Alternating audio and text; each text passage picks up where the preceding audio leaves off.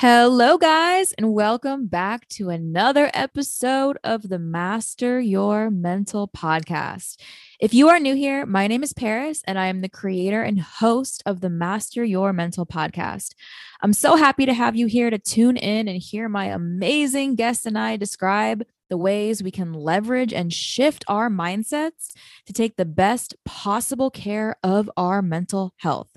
I launched the podcast as a way to motivate, inspire, empower, and educate people on these interesting topics. My background and passion for this all stemmed from the field of psychology. After completing both my B A in psychology and my M B A in healthcare administration, my passion for mental health only continued to grow.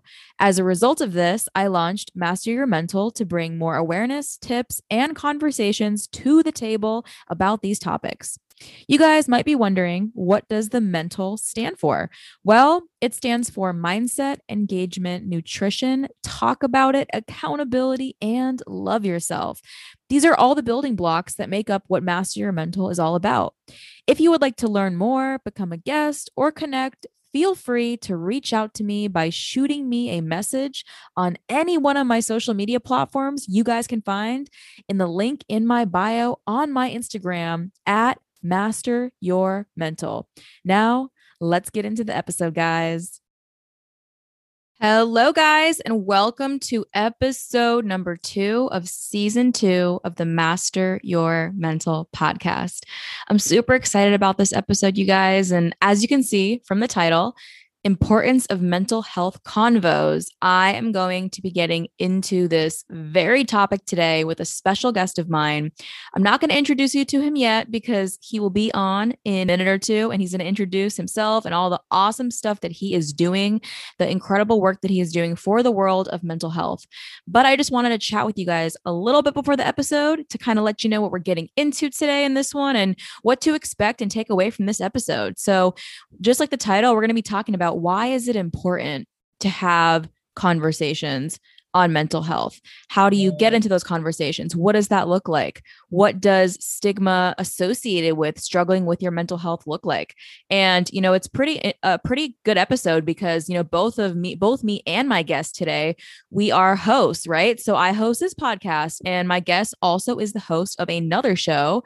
And both of us have also struggled with our mental health and have nothing holding us back from opening up about that, being vulnerable about that. And that's really what I love about my guest this week, you guys, is he's such an awesome dude. And he comes on here and he we really get into this conversation of how to start having more of these conversations in a way that is, you know, a bit more positive, because something about mental health is it's not always something that everybody wants to get into. You know, sometimes people don't feel comfortable having these conversations. They don't know how to start them. They don't know how to get into them.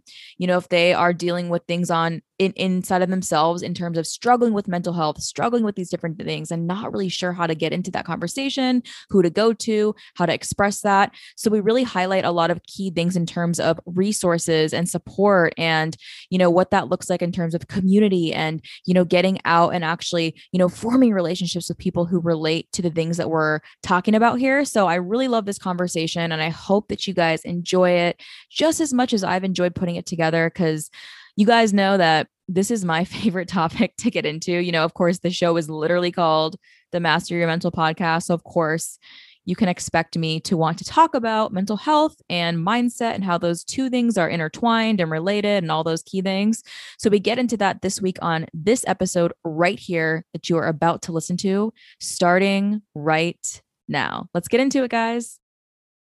Hello, everyone, and welcome to another episode of the Master Your Mental podcast. I'm super excited today, you guys, because I got Kyle here, Kyle Kittleson. Did I pronounce your, your name right? You got it. Kyle, Kyle Kittleson, Kittleson is here with us today, you guys. He is the host of MedCircle, which is an awesome mental health YouTube channel. I will be sure to link down here below for you guys to check it out. Brings such engaging interviews with world-class psychiatrists and psychologists each week.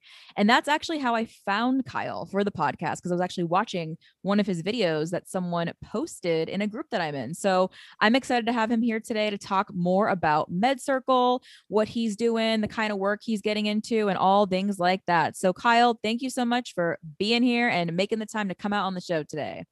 Thank you. This is so great.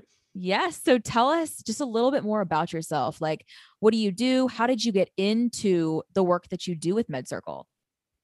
Well, I uh, was living in Los Angeles, actually, and I was mostly working with animals on camera. And MedCircle hired me as a contractor to interview a handful of doctors.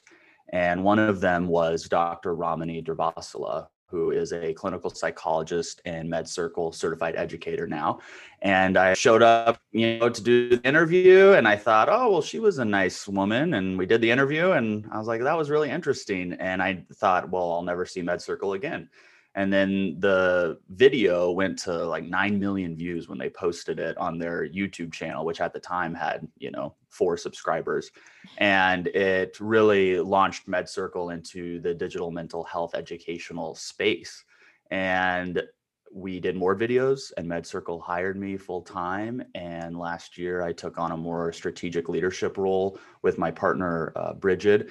And now her and I um, essentially run MedCircle, but I also maintain my position as the host of MedCircle, which allows me to interview, like you mentioned, these psychologists and psychiatrists on a variety of mental health topics, but it also gives me the privilege of interviewing survivors of mental health, people who have lived with extraordinary circumstances and learned a lot, and they share those lessons on our channel and within our membership um, or to our or to our members. And I think that is, we really rely on doctors a lot, and they're so important. They have the education, but there's so much to learn from somebody who's just been there. I mean, yeah. That is so powerful, you know? Oh my gosh. I love that so much. And I just really fell in love with that, because the work that you're doing is, it's really important, you know, to feature these conversations. And like you said, you know, it's great to have, you know, the insight from the doctors and therapists, but also on the other end, to have people who've lived through this stuff, you know, who mm-hmm. have been, you know, like myself, you know, been hospitalized at nineteen and then came out and then went to work at the same clinic. And just to kind of hear that insight, I feel like is so valuable, because, you know, sometimes when you get into these like really like so medical fo- focused conversations, it's kind of hard to like digest, digest it all and take it all in. But when yes. it's just, you know, one-on-one with someone who's like, hey, you know, I, you know, was diagnosed with depression or anxiety or bipolar schizophrenia, and like, here's a little bit about my experience. And I feel like it really kind of helps us to connect on a deeper level with these kinds of things. Cause I feel like sometimes like not everybody may know what that's like, you know, to live with schizophrenia, or what is, what is your oh, daily yeah. life? Yeah. So I would love well, to ask what, you. Well, yeah. Yeah. Go ahead. No, you go ahead. I was going to say last month um, was Mental Health Month in twenty twenty-one, and MedCircle really featured a lot of mental health survivors. And they, I asked them all a question, you know, what was the core part of your recovery? And they all alluded to treatment, and a lot of them alluded to medication. Um, they all alluded to getting educated as being a catalyst. But then they all really landed on community. They all landed on finding people, whether it was online or in person, that were going through something similar to them. Because when you are, especially, let's say you developed a mental health, some some stru- some difficult mental health symptoms during COVID, and you can't find that per- those people in person, you go online. And what these, and, and I, I call them kids, because they we, we interviewed like all these influencers, like TikTokers and YouTubers and stuff, but they all felt alone until they went online and realized, oh my gosh, there's tons of people going through something similar. I always wow. say everyone's experience is unique, but what you're going through, someone else has already done it. You know? Like, no, I love that. But like your divorce, yeah, you and everyone else. That terrible relationship, oh my gosh, you and everybody else. That kid who yelled at your child who you love more than anything just yelled at you today. I know, get in line. You know how many parents have had their kids yell at them? So I'm not discounting your experience, of course. Oh my gosh, that's that's hard, that's a struggle. But do not think for a second that this is some unique thing that's just happening to you. Yes. Oh my gosh. I love that you bring that up. And especially like the component of community, like you just said, is that's huge, you know, and, and just for me, in terms of myself and my story, I know that to be true for myself. You know, when you talk about the different things that you brought up, you know, like medication, therapy, and recovery, and all these pieces that really play such a big role in that. Um, that's probably one of the biggest ones for me, is just that community piece, and, you know, being able to, especially during COVID, right? When, you know, you can't just like everything, you know, like you can't just go out and into the world and, you know, do these things all the time. So the internet is a great place to really connect with those kinds of people, right? And say, hey, you know, here's a group that I found of other people mm-hmm. who have also had this diagnosis, or, you know, mm-hmm. here's a TikTok channel where someone is literally making videos um, and like showing their experience. And I just think it's so great to have that, because, you know, it is pretty easy to start to feel like you're alone with these, with these things that you're experiencing, if you don't have, you know, that support system or Absolutely, that community. Yeah. So, yeah. and I feel like that's, that's why I love that you bring up, you know, featuring that and really featuring that during, you know, Mental Health Awareness Month, and having that be like a staple for you guys, is like bringing in these, you know, like you say, kids, you know, or like they're, they're bringing, they're coming yeah. on and, and sharing their experiences and their stories, because I feel like that's so valuable, just because, you know, I can tell you right now, like, when I was sixteen, seventeen, eighteen, and nineteen, I would have loved to have something like what you, what you guys have done and put together, where I can go on and watch a video and oh, see an interview. You? Look, I was diagnosed with depression when I was nine years old. Oh, and I have been to many therapists, many doctors, many psychologists, many psychiatrists. And it wasn't until I started working at MedCircle that I even learned what cognitive behavioral therapy was. Wow. How am I in therapy since the age of nine? And not one person thought to say, hey, have you ever thought about how your thoughts, feelings, and behaviors are connected?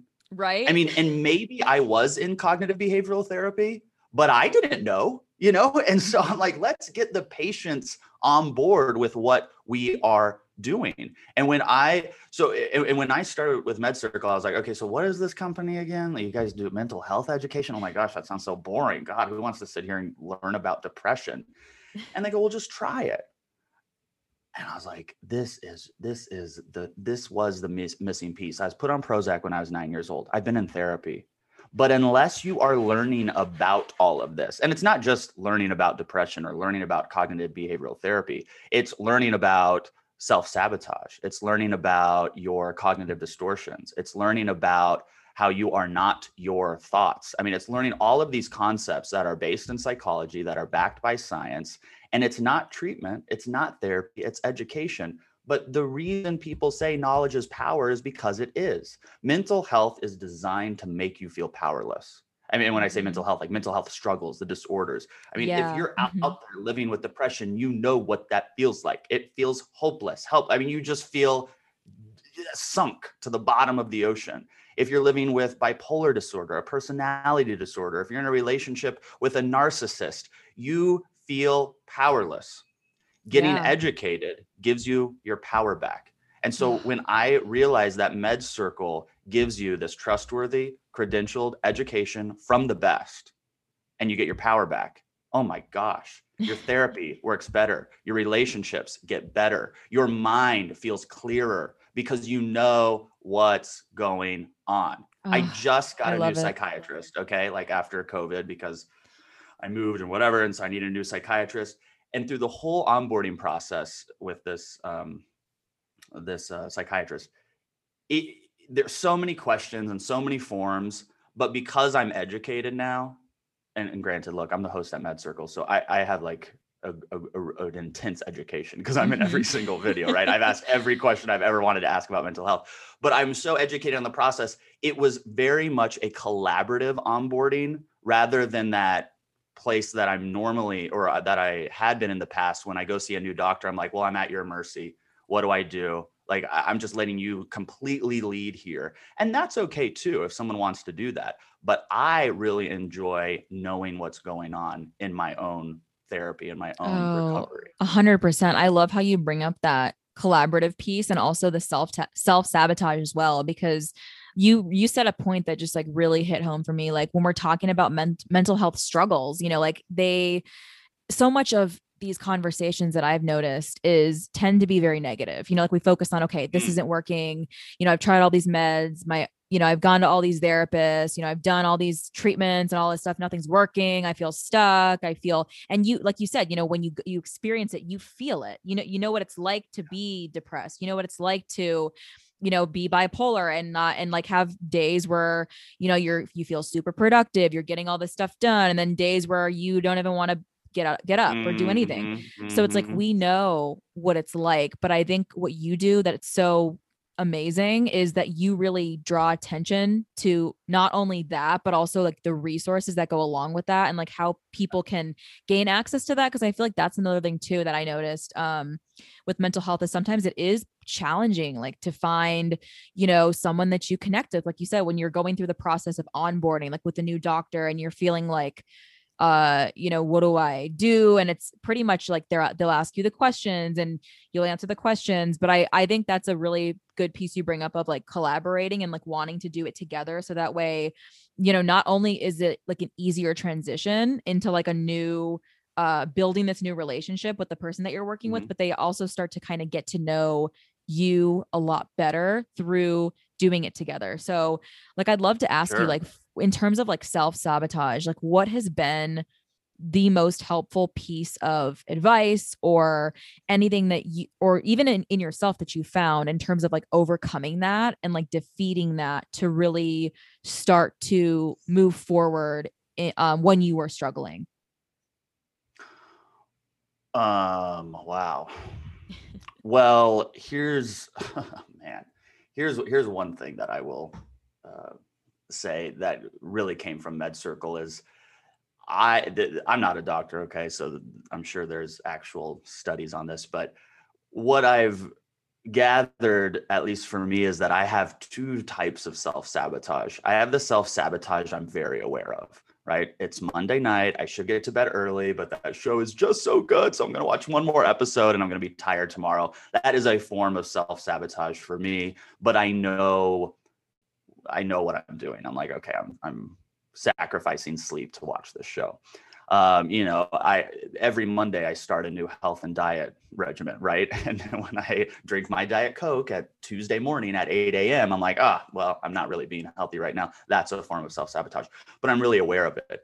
The subconscious self-sabotage is the second bucket that I'm much more fascinated in. Or fascinated with. And I did an interview with Doctor Ramani, who I mentioned at the top of this interview, and a hypnotherapist named Grace Smith. And we, we did a three-part series. I think that is free on YouTube, actually. So you can watch it uh, for free on YouTube. Um, all on the subconscious and subconscious self-sabotage. And one thing that came out in that discussion was that I... I always leave the house looking like a mess. Wrinkled shirts, wrinkled shorts, just hoodie. I, I don't make I don't make a lot of effort to present uh, nicely when I go out. Like I just grab my dog and we go and whatever. And we started to talk about why that is. And of course, if you just at surface level, you go, well, you know, clothes are meant to be comfortable, and I don't care. I'm I'm above the you know ridiculous shallowness that's that goes into making yourself look a certain way. Well, you keep digging a little bit, and then you realize if you have this core belief that you're not going to find the love of your life, or you're unlovable, or you're or you're not destined to be in a happy, meaningful relationship, well, that subconscious self-sabotage becomes a f- self-fulfilling prophecy. So that if I go out to the grocery store looking like a slob, and nobody comes up to me and says, "Hey, you look like a great guy. Uh, what's your name?" Blah blah blah, and there, there's there's no uh, interactions. I can say, I can say, well, of course, because I look like a slob, protecting myself from not from being, because if I look my best and go to the grocery store and I'm trying to connect with somebody and they're like not interested, I go, man, I was at my best and they're not interested. I'm the issue. But if I look my worst and nobody connects with me, I'm like, oh, that's because I look my worst. So it's this protective mechanism that I maybe walk through the world in to protect myself and also fulfill this prophecy that I'm going to be alone. If if that is all true and you're doing that subconsciously, oh my gosh, you have no control over it. So I hate the word awareness when people say, oh, we got to bring awareness to this issue. I go, who cares? Awareness. If you're getting punched in the head and you're aware of it, you're still getting punched in the head. But in this case, awareness, I think, is directly tied with action. Mm-hmm. And so as soon as you're aware of, oh, am I not taking care of myself because I have self-esteem issues? And you start asking yourself that question and answer it honestly, wow. you, you might be able to start to, to make some positive changes in that way. And so I think that's when you ask, like, what's the biggest piece of advice is looking at, we all know the things we should be doing better, but what about the things we don't know we're doing wrong? Mm. Those are the things in our life that are really fascinating to me. And MedCircle yeah. has uncovered a lot of those in my own life. Wow. I, I just find that so fascinating as well, because when you just broke that down right there, you know, in terms of the subconscious, right? And like you said, you, there's things that we do that we know we're doing that it's not helping yeah. us. And we, we know this, but then there's also the other things like you mentioned, you know, when you dress a certain way or you leave the house like this, and then, and then using that almost as like a, like you said, defense protective mechanism to say, okay, well, you know, if I went out today to the grocery store and someone didn't want to talk to me, it's because I didn't look good, you know? And it's, and it's like, and we all do this, you know? And I, I think I'm really fascinated by that too. Like, I would like to know if you, like, what kinds of things, um, have been helpful for you in terms of really like making the subconscious conscious and like making Whoa. It more gaining, I guess, more awareness of that piece that isn't conscious. Well, there, there's a therapy that I learned called acceptance and commitment therapy, and it's an offshoot of cognitive behavioral therapy. And, and when you start learning about mental health, you realize really quickly C B T is considered the gold standard for a lot of uh, treatment modalities. And A C T is uh, acceptance and commitment therapy is an offshoot of that. But what I like about acceptance and commitment therapy is that it pulls from C B T, but it also pulls from Eastern philosophies and really utilizes mindfulness. And one component that A C T drives home is that you are not your thoughts. And I know we've probably all heard this and we can go, oh yeah, that makes sense. But if let's just think about that. If if you are not your thoughts, you really believe that, because I can think right now, um, oh my gosh, uh, uh, she hates me right now. This podcast is going so bad. She's so regretting that she brought me on her, her podcast. Okay, maybe you are thinking that, but I don't know that, okay? So I can have this thought, and that doesn't mean it's true. It is just a mental event. And to really understand that, Doctor Judy Ho, who's a triple board certified forensic and neuropsychologist and one of our MedCircle certified educators, she drove this point home with this example that when you have a thought that you're aware of, and most of our thoughts we're not aware of, but when you have one that you're aware of, put this prefix in front of it. I am having the thought that this podcast interview is going terribly. I am having the thought that she has regretted bringing me on her podcast. It separates you from the thought. It separates you. You're not attached to it, because if you don't have that awareness, then you go, God, she she hates that I'm on my podcast. You believe it's true. You start stressing. You get anxious. You try to, but, but it might not even be true. So when you have that thought, go, okay, I'm having the thought that this person's angry with me or that this person's mad with me. Maybe it's true. Maybe it's not. I'm just having this mental event, and it's separate from me. So I don't have to let this separate event affect how I feel, what I do, et cetera.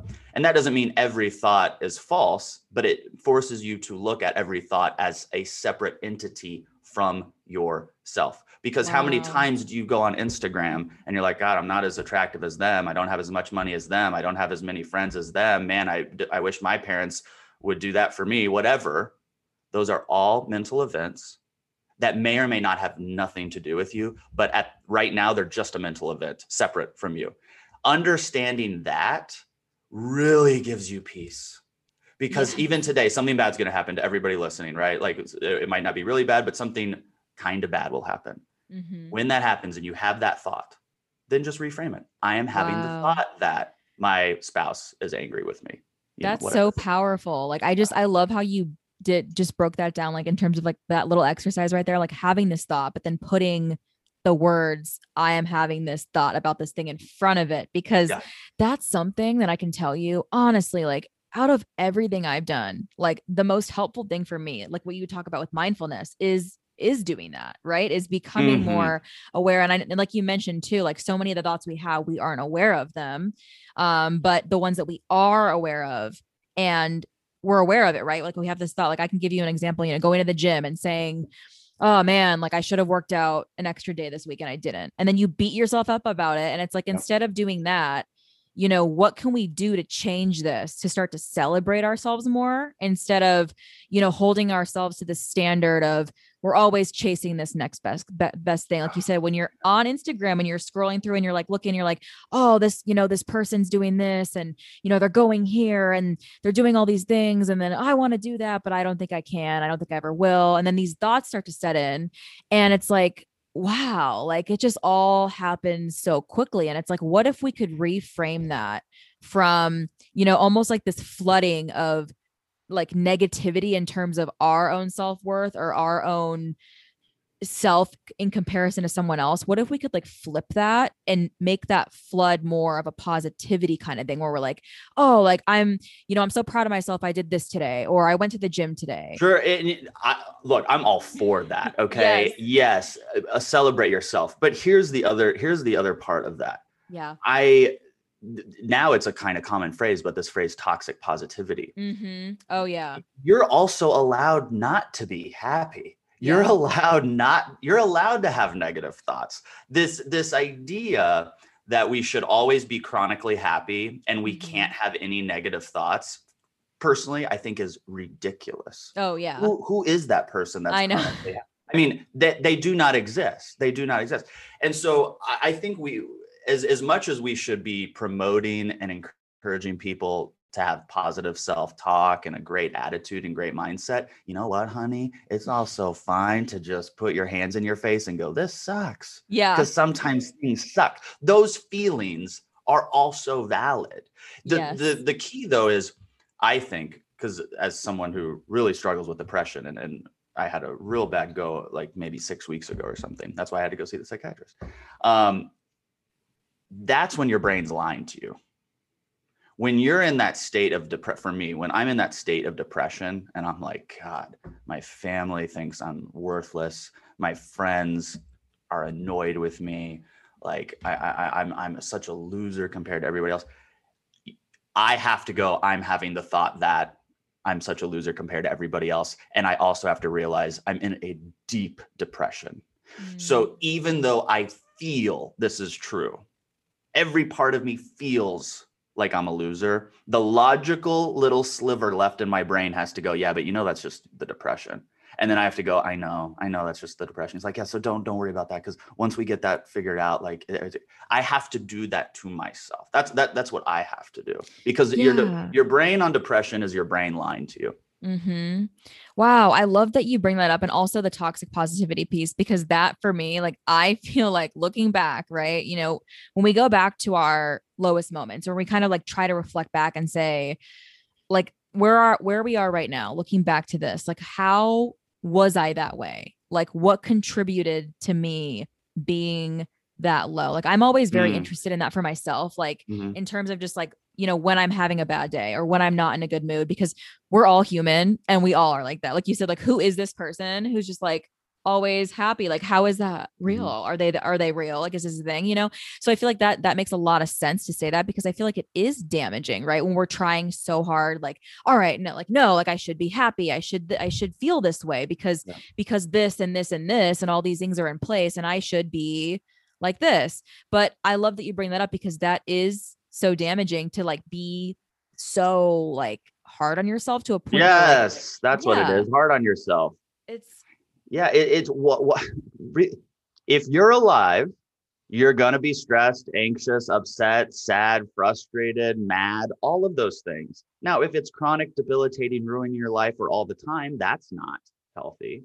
But look, it is, there is an acceptance piece to acceptance and commitment therapy. And part of it is accepting, all right, whatever it is, this is the truth right now, whatever I'm feeling, whatever the, the acceptance piece, that's huge. The acceptance piece is huge. Yes. And I, I agree with you a hundred percent, because for me, like before I had that piece, mm. I, I was struggling to just put any pieces together. I was like, I was reaching for this. Well, I, I don't, ha- I would tell myself, like I'd sit, I would literally sit there coming from home from my hospitalization, getting mm. this diagnosis of bipolar one. I'd be like, well, I don't need to accept it now.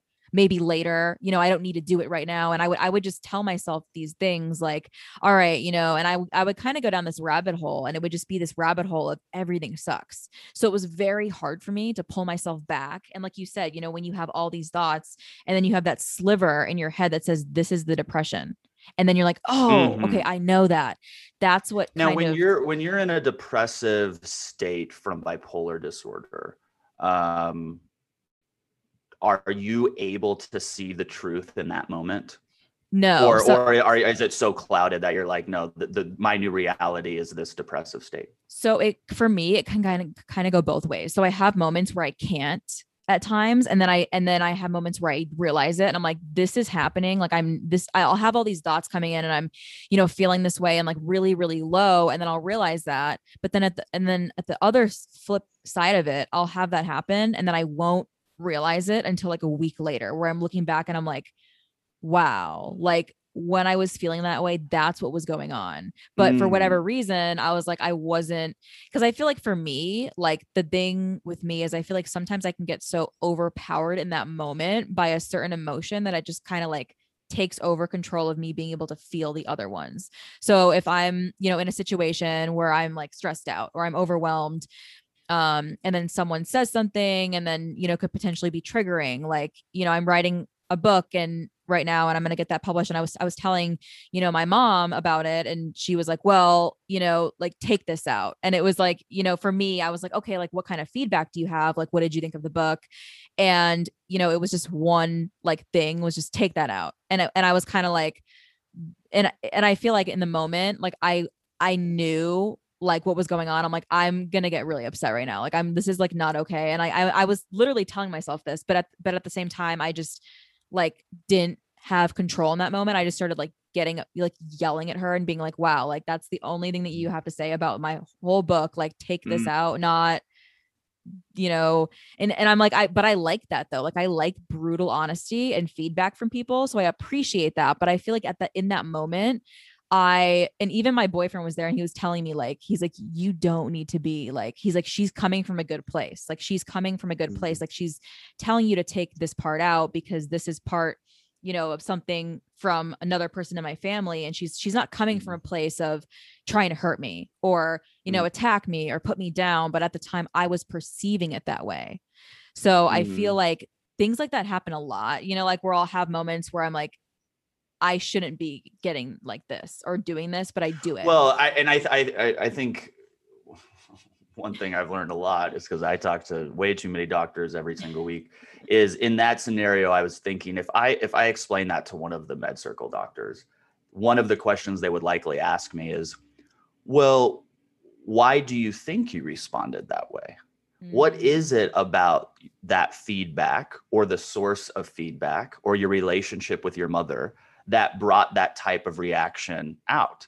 Because if you sent it to your publisher and your publisher said, I want to get rid of this section, you might respond differently. Maybe you wouldn't. Maybe you would mm-hmm. respond th- the same. But always asking that why. I always chuckle every time the doctor, I bring up something in my personal life in an interview and they go, well, I mean, it's almost always, well, why do you think you feel that way? Or why is it that you, you know, it's always asking that why.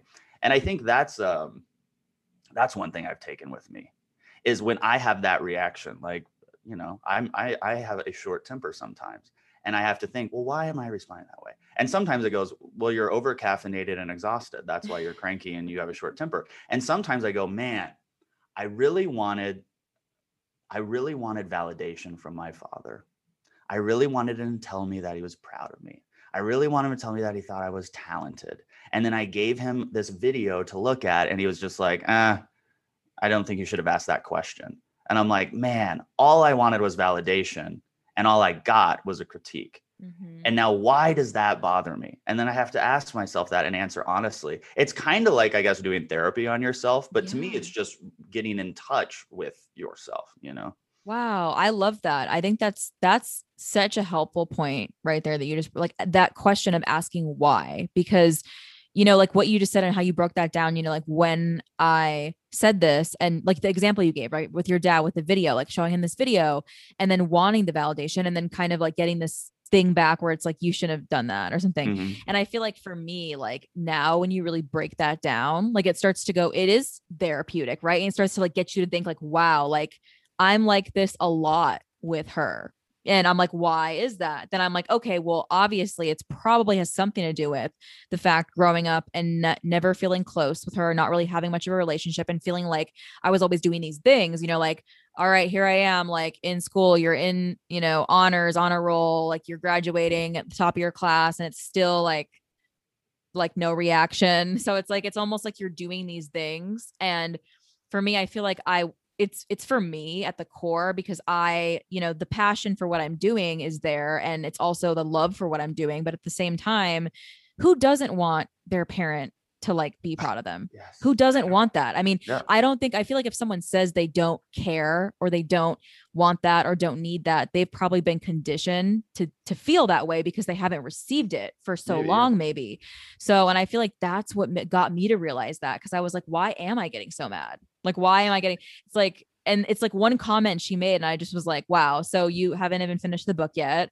Uh-huh. And that's all you have to say. Like, there's not like, and she's like, well, I sent you a message. Like, did you, and it's like, it's just very like, like surface level, especially with mental health, like growing up and her sister was bipolar. And like, literally as a child, me growing up hearing, oh my God, she's too, she's crazy. She's ridiculous. She doesn't take medication. Mm. She's so annoying.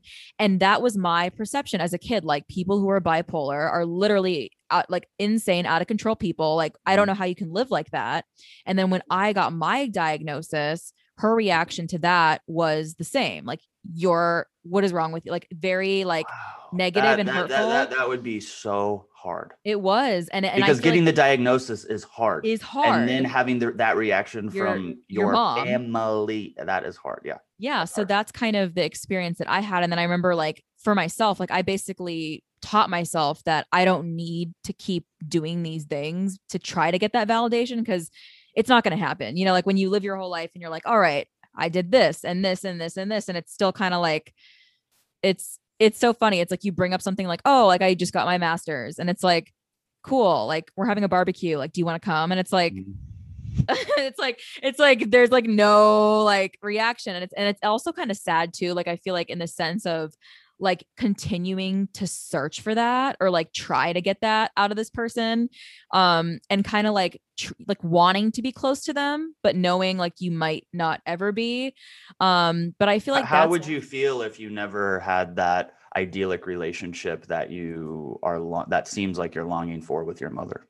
I feel like I, I feel like we just wouldn't have one, you know, cause I feel like that's it either would have gone like to the point. And how, how do you feel about not having that? That is not a good, that is not a good feeling at all. Because honestly, like I can tell you like, cause I know like w- when you have conversations, especially like with about mental health, right? So like, say you get a diagnosis and your family is like, wow, like I knew, like, I know you're like that and I can't, you know, and I literally remember her being at one point, like, I can't wait till you have another breakdown. Like I can tell like this is how, and, and I was like, and I would just like tell myself these things to kind of like get myself through it. Like maybe she doesn't mean it, you know, maybe she's having a hard time. Maybe she's, and I was kind of like justifying like her treatment of me on, she has a lot of trauma that she never resolved. Mm-hmm. So it's coming out towards me. And I feel like I was trying to do that in a sense to like, I guess like protect the relationship we did have, because I feel like if I didn't do that, it would have just gotten to the point where I'm like, all right, like we can't be in each other's life. And that is not what I wanted because, you know, she's, she's an amazing person and it's not like, and now we're in a much better place, but it's like, I don't want to come on here like my mom sucks, blah, blah, like all this stuff. But it was really hard, you know, being so young and like getting this diagnosis and like having no support. But then my dad was extremely supportive, always has been. And, you know, it was hard, you know, and I feel like that's kind of experiences that I hear, like in these groups that I'm in, like these bipolar support groups, other people will tell me like, oh yeah, same thing happened to me. Like I, my mom knows about my diagnosis and is like, you're just all of this stuff. Like you're crazy. You're not like, I don't want to be around you. Like, what is wow. that? Wow. And it, and it hurts me. It hurts me because it hurts me for them because, you know, I can tell like they're struggling with that. Like I, they want to have a relationship with their mom, but they're like, you're cast out basically. Like we don't, you're too much to be around. And I remember like hearing those words from my mom, like talking to her about my book and, you know, hearing her say like, cause she knows that I'm writing this book. And then I was like, hey, like, I just want to call you real quick and let you know, like, I'm doing this, writing this book. What do you think about it? And then, you know, I told her, I'm like, listen, like there's going to be some things in here that you're not going to like. And I feel like I spent so long, like trying to like protect her in a way. Cause I like, I, I don't know what it was. And I'm like, listen, I'm like, I also understand that I was very hard to be around. So I'm like, I'm not writing this from a place of like, oh, I was perfect and my mom sucks. Like, I'm like, no, I know that I was very difficult to be around because I was suicidal and just in a terrible place. Um, and the words that came out of her mouth were, well, you know, kind of like, well, you were really hard to be around. And I, and it's like, I have to go because the construction guys are here fixing the floor and I can't, I can't get into this. And it was like, and it just was like, wow. Like, it's like when you're trying to like, like communicate, like, hey, like, this is kind of like the impact, the things that you did to me had on me growing up. And like, and I don't want this to continue. So like, I want to talk to you about this, but then later, you know, she, she, we did talk about it and everything, but it was just really hard at the time. Like, always being shut down. And like, again, it's like, I have to go, like, just send me the book. Like, I'll read it maybe. And you're like, okay. And it's just, I don't know. Like, I feel like that's kind of, I guess like happens like when, when we're talking to people who, you know, have been diagnosed with a different mental illness and stuff, I feel like a lot of people have struggles within their family, um, like talking about this, or like sometimes like, at least in my family, they always wanted it to be a secret. Like, don't, don't tell anybody about your hospital. Like, we don't, we're not going to get into this. And it was always like this thing of like, you need to appear a certain way. And I'm like, but that's not the way that I am though. Like, this is me and I can't be this person who looks good because I don't feel good. So I'm not going to look good. So, and it's like, I feel like you should care more about that than how you're perceived as a parent because your kid was hospitalized. But yeah, so it's like this whole thing. So, I mean, I would love to kind of ask you about, you know, like, cause you, you mentioned, you know, being nine years old and like getting that diagnosis of depression and all this stuff. So like, you know, out of everything you've done in terms of like treatment and like mindset work, like everything that you've done, like what has been the most powerful thing for you? Um, just in terms of like dealing with a diagnosis, accepting this, like continuing to move forward, like what has been the, one of the most powerful things for you? Well, first, thanks for sharing all that. I, I know you're open with your personal mental health and, and the impacts on your family, but it's, it's, uh, it's, I know it's nice for other people to hear that because it, it, it sucks, you know, when, when you don't have that support system from the people you crave it from the most, it makes the journey harder. Mm-hmm. Um, So applause to you for Thank you. dealing with that. That's that's gonna be a lot. And also, you know, the founder of MedCircle uh, was diagnosed with bipolar disorder. He wasn't diagnosed until his late thirties. Um, and he's, uh, I, I bring that up because he's public with it and he's very successful and has a great family and a strong marriage and, uh, you know, a beautiful life with wonderful kids and grandkids. And not that that has to be the goal, but in spite of this incredible obstacle, he was still able to accomplish his goals. Um, and so I, I just think it's in, you know, people, people have that idea like, oh, you have mental health uh, problems. Well, you know, good yeah. luck. Yes. And it's like, no, it's, these are very overcomable problems. Um, you asked me, oh, so number one thing that helped with everything. I, I, look, I'm biased, but it's education. Mm-hmm. It's education. If you're a parent out there and your kid has A D H D, you got to know about that. Okay. If your spouse has substance use issues, you got to get educated on that. If your daughter gets diagnosed with bipolar disorder, you got to go get educated on that. That's that. That's my opinion. It changes everything. If, you know, I've never met your mother, obviously, but if your mother just watched our series on bipolar disorder, I my guess is she would go, oh, wow, I did not understand all of this, but now I do.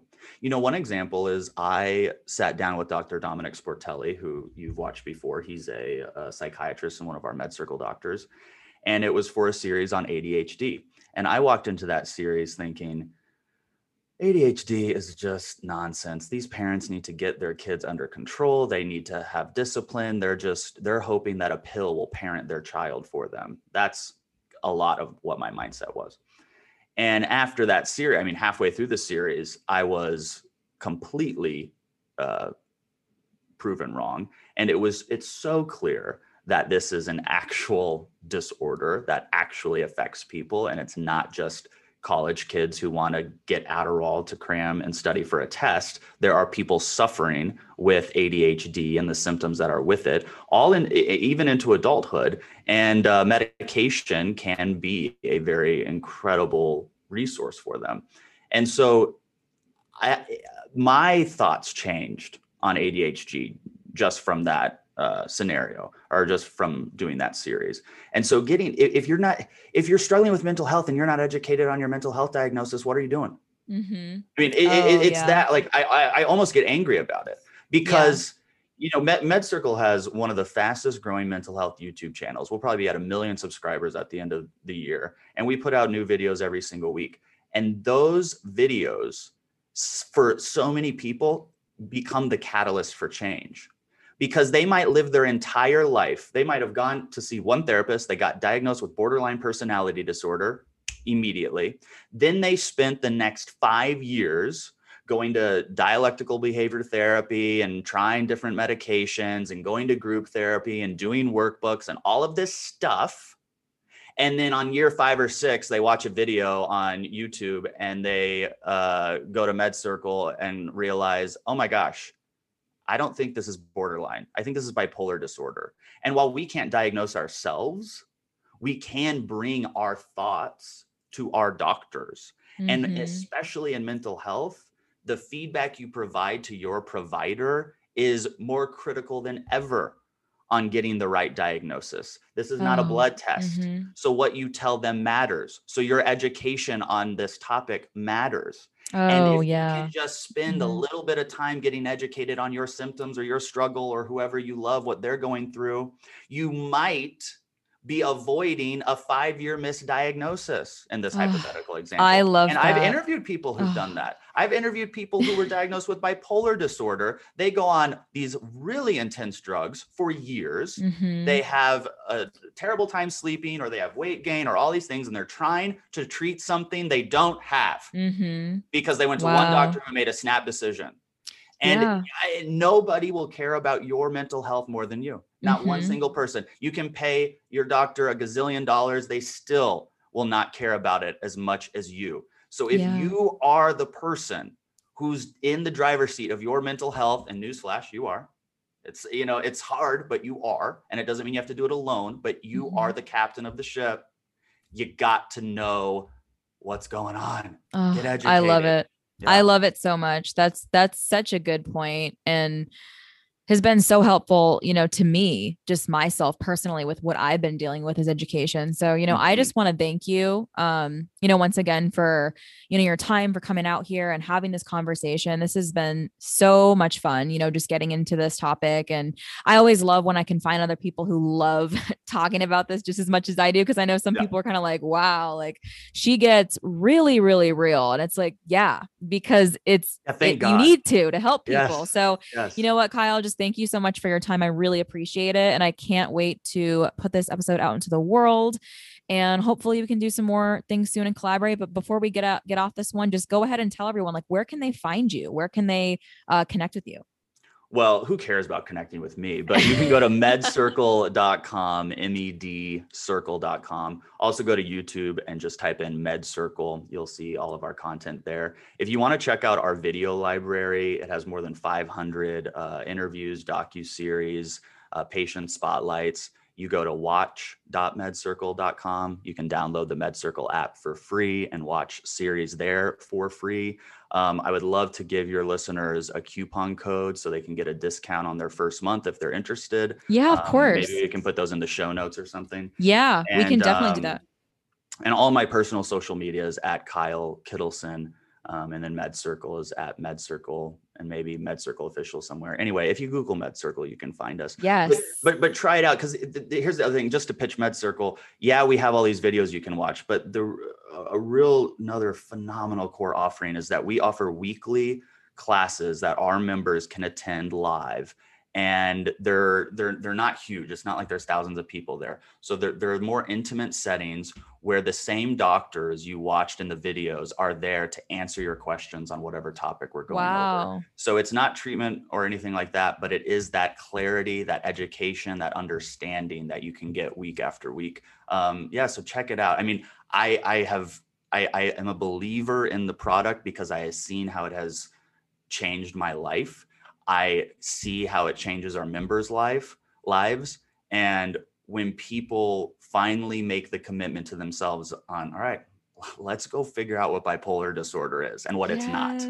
I oh mean, my it gosh. really is powerful. So I, I love I encourage it. everyone. Yeah. Thank yes, you. you guys, of course, go check him out. And I, you know, I just want to end it on this note, guys, where, wherever you're listening, whatever time it is, I hope that you guys are having a great day. I hope that you have a great rest of your day or evening or whatever time it is, but I'm going to end this one. So bye guys. And bye, Kyle. Bye. All right, guys, that was the end of the episode. I hope you guys enjoyed it as much as I enjoyed creating it for you. As always, if you guys would like to get in touch with me to become a guest or share your thoughts, you can do that in a number of ways. You can shoot me an email at hello at masteringmental.com, or you can D M me on Instagram at masteryourmental, where you can also find a link in my bio that you can use to find me on all of my other social media platforms. I hope you guys have a beautiful rest of your day, and thank you so much for listening to the Master Your Mental podcast. Have a good one, guys. Bye.